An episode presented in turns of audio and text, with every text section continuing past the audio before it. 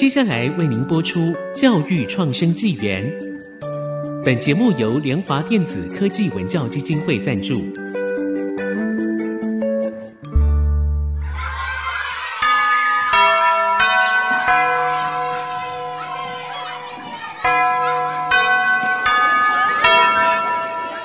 起立！起立！跳脱填鸭教育，多元思考学习，孩子的未来有无限可能。欢迎来到教育创生纪元。这里是爱惜之音 FM 九七点五主科广播教育创生纪元节目，我是主持人赖正民。今天呢，我们非常高兴哈，邀请到来自我们桃园在地创生的一个暴风数位股份有限公司的郑崇汉执行长来到我们节目，让我们欢迎郑执行长。大家好，我是崇汉。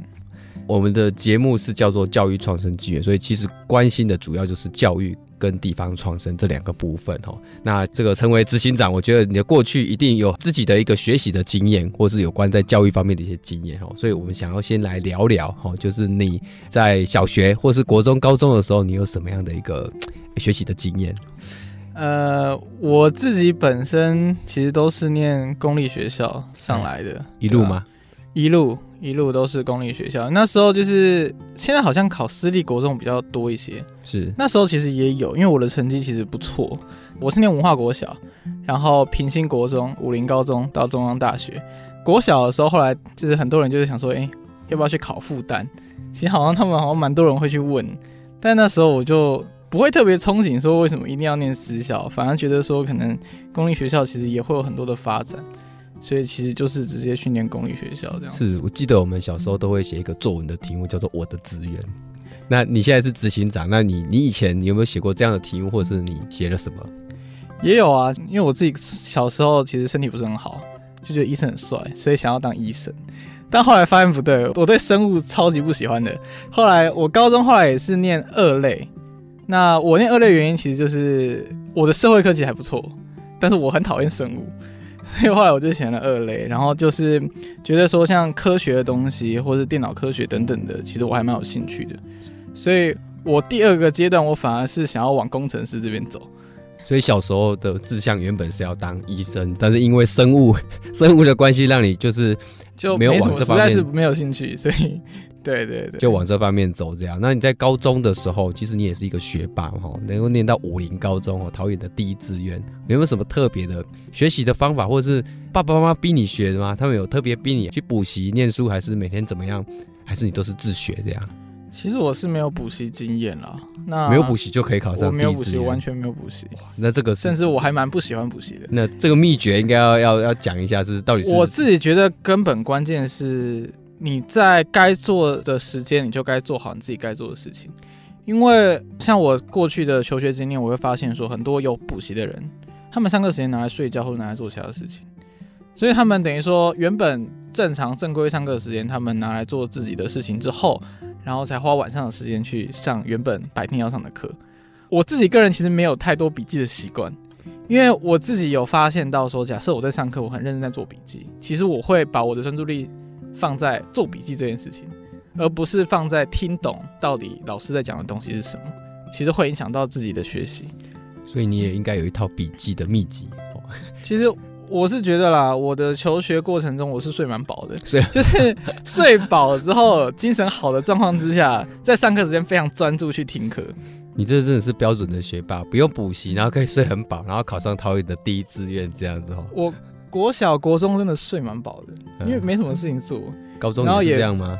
没有没有，高中就不一样。没有高中哪有哪有学霸？武林只考到中央，哪里学霸了？没有高中混太多了。我高中玩社团玩超凶，然后我又去当什么毕联会主席，学社前还在搞一堆有的没的，玩很多东西。所以高中等于是开始解放了你那个社团或是一些课外的活动。就是高中开始有了自己的电脑啦，那就。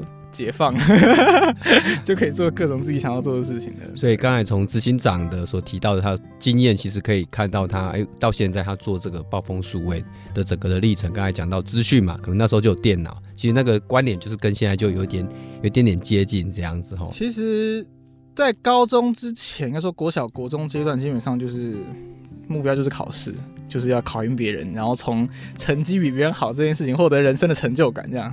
但是到高中之后，开始自己有电脑了，然后开始也是接触到当时资讯社的学长。其实那时候资讯社就还算蛮有规模的。当时，当时武林高中资讯社还分三个组别，哇，机电组就是在做那种电机系做的东西，然后城市设计组就是在做资工系做的东西，跟一个多媒体设计组就是在做一些影音的啊、剪影片啊等等的东西。其实那时候整个架构就还不错，蛮有趣的。一共有多少人啊？这个团？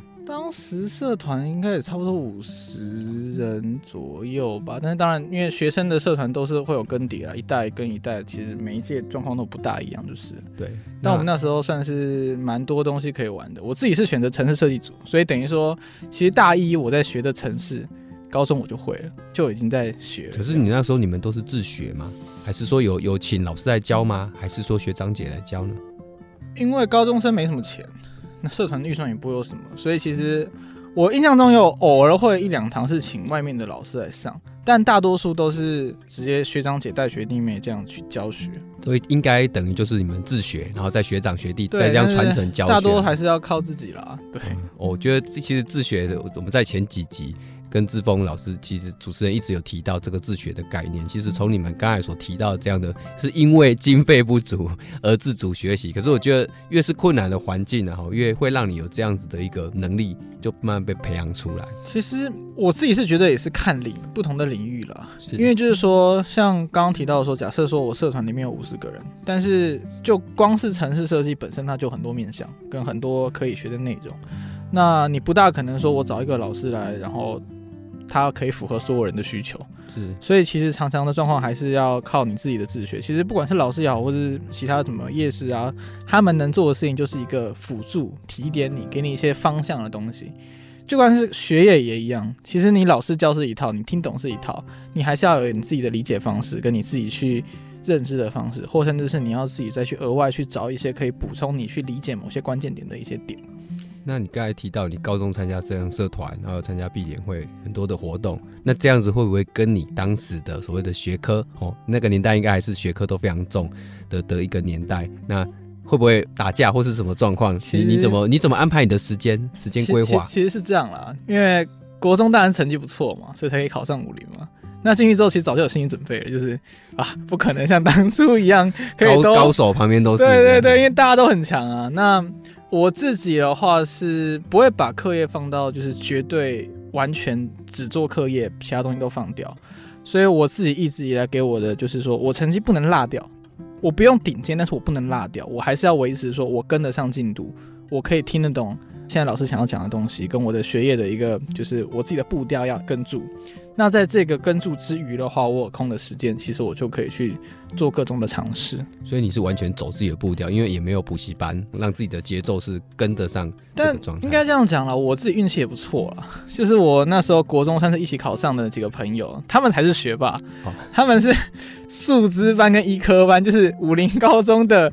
又是在更资优班的那些学生，准备要念台大医科的这样子。呃，也没有啦。后来他们有的念台大，有的念清大、交大，因为他们念电机。是，就是那时候就是跟几个朋友，其实他们也没有补习。那我们算是放学之后，这些学霸就是不用补习，但是都有办法这样子。应该说我们其实是从国中开始，因为就是认识了嘛。然后在那时候在考高中的时候，我们其实就是下课时间呢，或是可能周末，我们就会去图书馆看书。那我不需要到五星，因为我们自己就有一个我们自己看书的一个方式。那遇到不懂的话，就问他们，免费的补习班老师，哇，直接问一对一家教，直接教我就哇就听懂了。其实也是蛮感谢这些朋友的哦。哦，所以当时因为有这样的一个像是一个读书会的一个群体，对对对对。然后虽然是没有去补习班，可是有这样的一个氛围，然后互相影响。说真的，如果完全自己自学，我我也不觉得我有那个定力。可以这样做，哦，如果没有他们的话，对对对，因为你身边有一些朋友，因为你也不希望说，就跟我刚刚讲，我不希望成绩落掉。那当然，我朋友都这么强，我也不希望说我好像落后他们太多，那就会有那个动力，会让你想要跟上他们。那你们之间会有竞争跟比较吗？还好哎，因为我从根本上我就不觉得我赢得了他们了。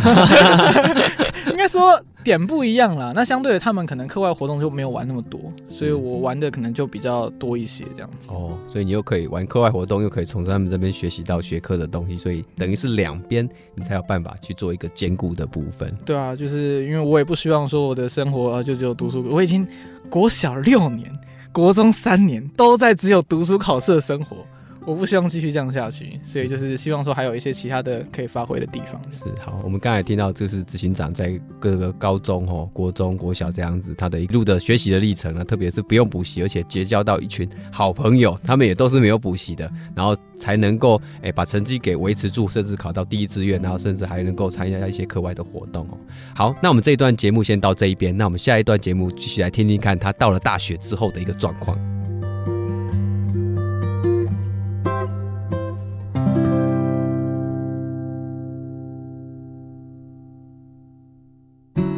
继续回到我们教育创生纪元的节目，那刚才郑崇汉执行长其实有提到他这个高中国中国小的一些学习的经验，那接下来我们要来听听哦，他到了大学，然后他考上了一样是桃园在地的中央大学，他真的很爱桃园，大学比高中还近，还要 还要近。对，那到了大学之后，你又是如何去安排你的大学的这四年，或是你如何的过？一样有学科、有社团，或者是有有其他的活动？其实是这样啦，我自己在升大学之前，我就为我自己大学生活定几个目标。第一个是我想要加入学生会，因为我希望可以成为一个比较影响力的人。那学生会来讲，它就是等于说全学校里面其实是最有 power 的一个组织，所以其实它是我的一个点。那再来一个是我想要学心理学，对，因为其实了解大家在想什么，其实你在不管是沟通也好，或者设计一些东西也好，其实你会比较呃有方向。那再来是我想要学法律，因为法律是给懂得法律的人玩的，不是说要欺负别人，但总是。会遇到类似的需求的时候，其实我会对法理有一些概念。那最后一个是日文，因为当时其实我选择资讯管理系，其实某方面来讲也是对游戏开发很有兴趣。那大家也知道，日本其实是游戏开发非常非常厉害的国家，所以第二外语我就选择要学日文。那其实这几个我在大学过程中其实都有去涉略，这样子。是，所以说加入到学生会，刚才所设定的。几个目标都有达成，这样子。其实对我自己而言，大学跟高中的时候也是，就是我的就是课业不要落太多。其实我刚进去的时候，因为毕竟我算是前几名考进的，对，那时候申请入学好像是第三名进的。哦，呃，我原本也想说，我是不是可以拼一个很好的名次？但我发现后来进到大学之后，大学的生态不大一样。如果你要在大学弄到好的名次的话，其实是有一些方法的，但是你可能会要在特定的科目要花特别多时间。或甚至你在选课上面，你就可以选择，因为大学就是选课是非常多元的，所以你的排名其实跟你选的课有很大的关系，有良课、有硬课之类的，甚至还有一些学生会把必修课先放掉，来选一些比较凉的选修去把排名冲起来，然后最后一学期选。选课很重要，这是一个策略。对，对，这是策略。哦，就是我后来知道说很多同学这样玩，然后有一些科目其实为了你可能要多十分，你要花可能五十分的力。所以我后来就觉得说，当然不能落掉是前提，一定课业还是该顾，但是我会把我的时间来做更多不同的运用。有提到你加入了学生会，那后来我记得你是离开了学生会，然后又加入了一个叫中央创友的一个学生社群，那这个转变是什么样的一个状况？其实刚刚也有提到说我对游戏开发很有兴趣嘛。其实我高中选择资讯社也是那时候有个学长他有在做游戏，就哇好酷哦，我竟然可以自己做游戏。那大学的时候一开始没有中央创有这个社群。那这个社群是一个毕业学长阿空，他自己做了一款游戏之后，想要跟大家分享做游戏的一些内容，然后所以就成立这个社群。那那时候我算是我那时候在学生议会，然后就后来看到说，诶，有这个组织也在做游戏，怎么感觉蛮有趣的，然后就开始去参与，然后才开始了了解说更多可能开发游戏相关的一些内容。那时候其实我自己在考量啦，就是说，毕竟我在学生自治圈有玩了两年。又刚好说中央从这边，因为那个学长要毕业了，那也会需要有新的团队来去经营它。因为原本其实比较像讲座，但是我自己是觉得这边有蛮多潜力可以发挥的。那最后综合考量之下，我就决定说我要转换跑道，然后就是来尝试这个经营这个学生社群这样子。嗯，那后来我们也知道哦，这个学生社群它其实出了很多的作品，而且其实也后来变成中央学生社群里面的一个重要的一个社群哦。那你转换到跑道到这一边的时候，你是如何的去带领这样的社群，或者是你有什么一开始有什么策略构想，让这个社群可以从一个非正规的一个小组织，然后变成一个正规的组织，跟有完整的课程师资跟整个一个作品的发展？其实这跟我过去的一些经验都有关系啊，就是包括我高中的时候有经历过资讯社有三个不同部门的状态，然后我自己也有当过毕联会主席。那到后面学生会，其实我就是把过去待过这几个组织的一些经营管理的一些架构跟一些内容，就直接搬到这个游戏开发组织。当下的话，因为大家都知道，组织最重要的其实还是人。一开始其实知名度的不够的状况之下，我们就想说，哎，我们是不是可以来尝试一个企划？既然我们是做游戏的团队，那我们就直接做一款游戏来做行销。那那时候就是中央异闻录就成功的做出来，我们用中央大学来当蓝本，所以就那个游戏就是你可以在中央大学里面去逛啊，然后放很多就是学校才知道的一些故事。那后来就是也是在网络上上架之后，有引发不小的共鸣啊。总共有多少下载量？那时候是三个月内就破万了，破万有有广告吗？不止破万，应该是好像三万吧，三万多。对，那穷学生哪来什么广告？而且那时候学校也根本不知道我们，我们就是放到巴哈姆特上，就是它算是游戏圈最大的社群。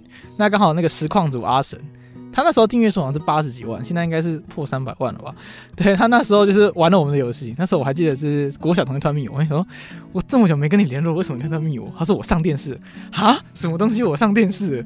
原来就是他就直接玩我们的游戏。那后来我们开发人员也都很兴奋，然后我们一起加入他们的直播，等于说那一个直播出去之后，就很多人看到了这个游戏，是，所以也整个带动我们的下载量。哇，等于是用一款原本是要只是当成一个招生好的游戏，然后意外就爆红这样。那后面你们还有陆陆续续出了几款游戏，还有有没有什么几个特别的可以介绍一下？其实我们后来就呃，除了做游戏之外，当然我开始我会有很多的是经营社群的这个任务。那因为当时我们的游戏是真的是暑假期间两个半月把它赶出来，对，那当时还没有什么组织经营的问题。那后面就开始比较多组织经营的，那我们就得想更多的一些内容。但我们比较多组织的部分的话，是说我们每个礼拜都会有一堂课程。跟一个游戏开发的开会时间，所以等于说我们其实是砸非常非常多时间在这个组织上面的。那游戏的话，我自己是后来是带了一个呃，其实就是郑明老师带的一个跟日本合作的一个游戏。那后来我们其他几个团队也有做不一样的游戏，包括自己的独立游戏，或是那些小品游戏，其实都还蛮多的。然后甚至还有一个是跟教育结合的游戏。是是是，而且这些游戏其实像跟日本的合作，我们也知道，就是它下载量也是蛮多，而且是全球嘛，连叫后巷恋旅手机啊，然后那个电脑 Steam 上面都是可以下载这样子哈。那产生了这么多的作，让你在带领这些团队的过程中，你有没有觉得比较困难的地方？或者是因为你们会有很多团、很多游戏要做，大家的组织啊什么都不一样，那你们的规模也一度扩充到七八十个人以上哦，从一开始的可能就几个人玩，那这样子。突然扩充的话，你是如何的去带领？跟遇到这些困难如何解决？其实一开始中央创游就很多人参加，但是因为一开始比较是讲座，所以大家就是来听听演讲啊，然后也不会有什么特别的产出。那剩下的干部们决定开始做《中央异闻录》这款游戏的时候，其实那时候差不多是十位核心成员我们在做。第一年其实有到三十位一起在做游戏。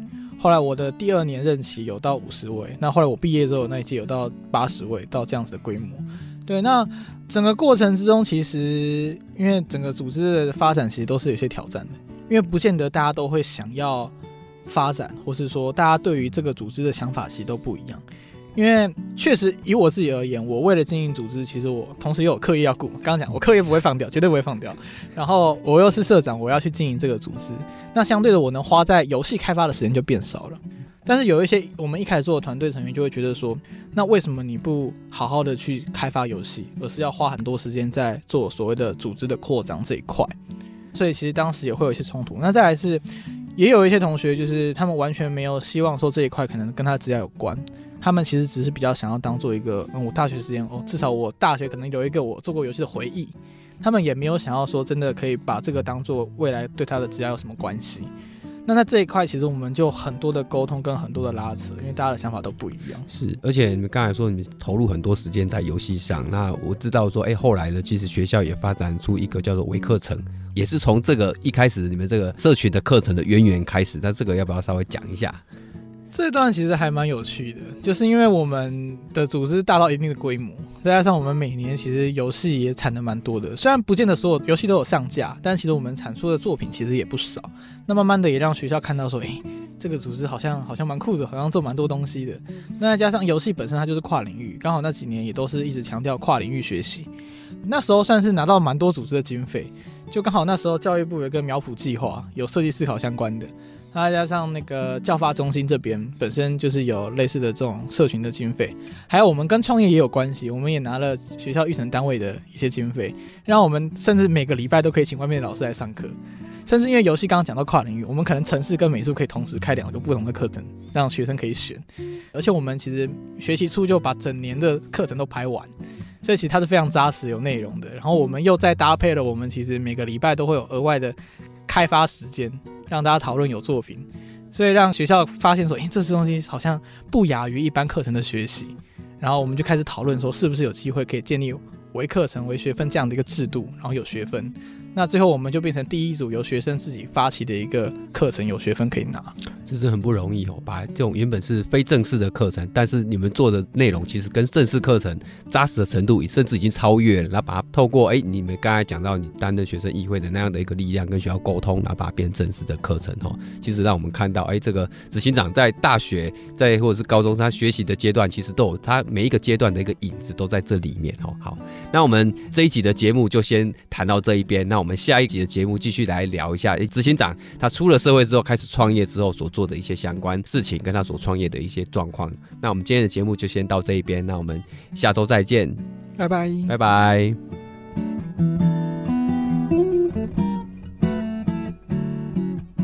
本节目由联华电子科技文教基金会赞助播出。